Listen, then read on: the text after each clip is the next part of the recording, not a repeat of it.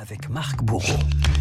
I spoke with Brittany Griner. She's safe. She's on her way home, and she should have been there all along. Marc, nous venons d'entendre Joe Biden, le président américain, hier après la libération de Britney Griner, la basketteuse échangée avec un sulfureux homme d'affaires russe, Victor Bout. Rien de moins que le plus grand trafiquant d'armes au monde. Gros plan ce matin sur celui que l'on surnomme le seigneur de la guerre. Oui, le seigneur de la guerre, le marchand de mort que la planète découvre menotté en 2010 lors de son extradition aux États-Unis. Victor Bout, des yeux bleus, une moustache sombre derrière lesquels se cache l'un des plus grands thrillers d'espionnage moderne, de l'aveu même du chef de la police américaine. Quelqu'un écrira sûrement un livre sur cette affaire un jour.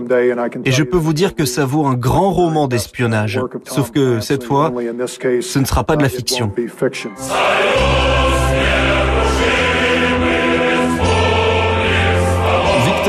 Anatolievich Boots, Renault, un pur produit de l'URSS, mystérieux, y compris sur sa date de naissance, un personnage affable, hyper polyglotte, russe, anglais, français, portugais, arabe, persan à la perfection, ce qui lui permet de devenir interprète en Afrique pour l'armée soviétique et surtout de saisir des opportunités.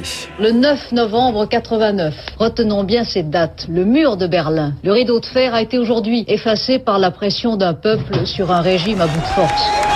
9 novembre 89, 25 décembre 91, l'URSS s'effondre, Victor Bout danse sur les ruines et lorgne sur les hangars abandonnés par l'armée. Car oui, son plan s'est acheté pour une bouchée de pain, pas moins de 60 avions militaires soviétiques pour monter sa société de transport alimentaire, une très jolie couverture pour en fait livrer des armes.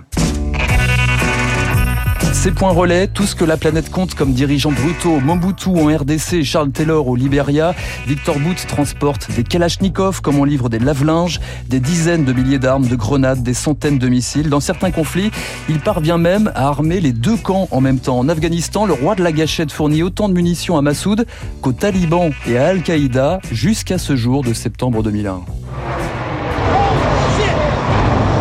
Ce flash spécial pour vous annoncer ces très spectaculaires explosions sur le World Trade Center, qui est le symbole de la puissance américaine. L'Amérique, frappée sur son sol ce 11 septembre 2001, elle promet une riposte impitoyable contre tous les alliés d'Oussama Ben Laden et subitement un nom apparaît sur les radars, Victor Bout, qui ne voit vraiment pas ce qu'on lui reproche. Ils prétendent que j'ai 12 identités, au moins 15 passeports et que j'essaye de me cacher. C'est faux. Quand un client loue un transport, la cargaison et le fret relèvent de sa responsabilité. Les Russes sont toujours victimes de préjugés. On lui colle l'étiquette russe égale mafia égale arme. On fait de moi un épouvantail dans la lutte contre le terrorisme.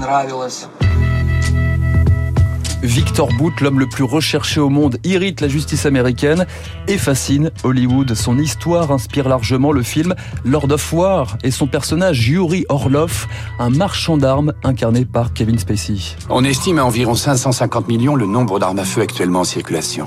Autrement dit, il y a un homme sur douze qui est armé sur cette planète. La seule question, c'est comment armer les onze autres? Vendre des armes, c'est comme vendre des aspirateurs. On passe des coups de fil, on fait des kilomètres, on prend des commandes. Je fournissais toutes les armées, sauf l'armée du salut.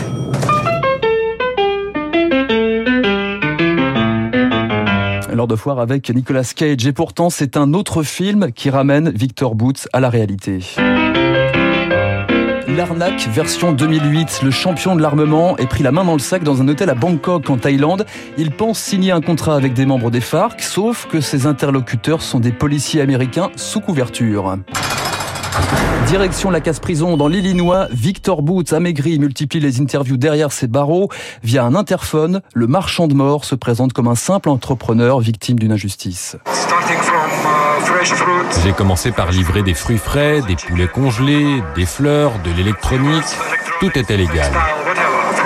Tenez, j'ai participé en 94 à une opération pour le compte de l'armée française à l'époque de la crise humanitaire du Rwanda.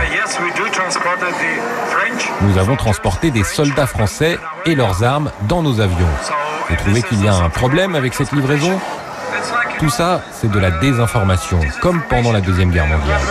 Victor Bout, c'est des questions en suspens désormais. Qui est cet homme qui gardait une photo de Vladimir Poutine dans sa cellule? Simple logisticien, trafiquant d'armes, agent des services secrets russes. Depuis hier, il peut ajouter Renault une ligne sur son CV, celle d'avoir infligé un sérieux camouflet à la justice américaine et internationale.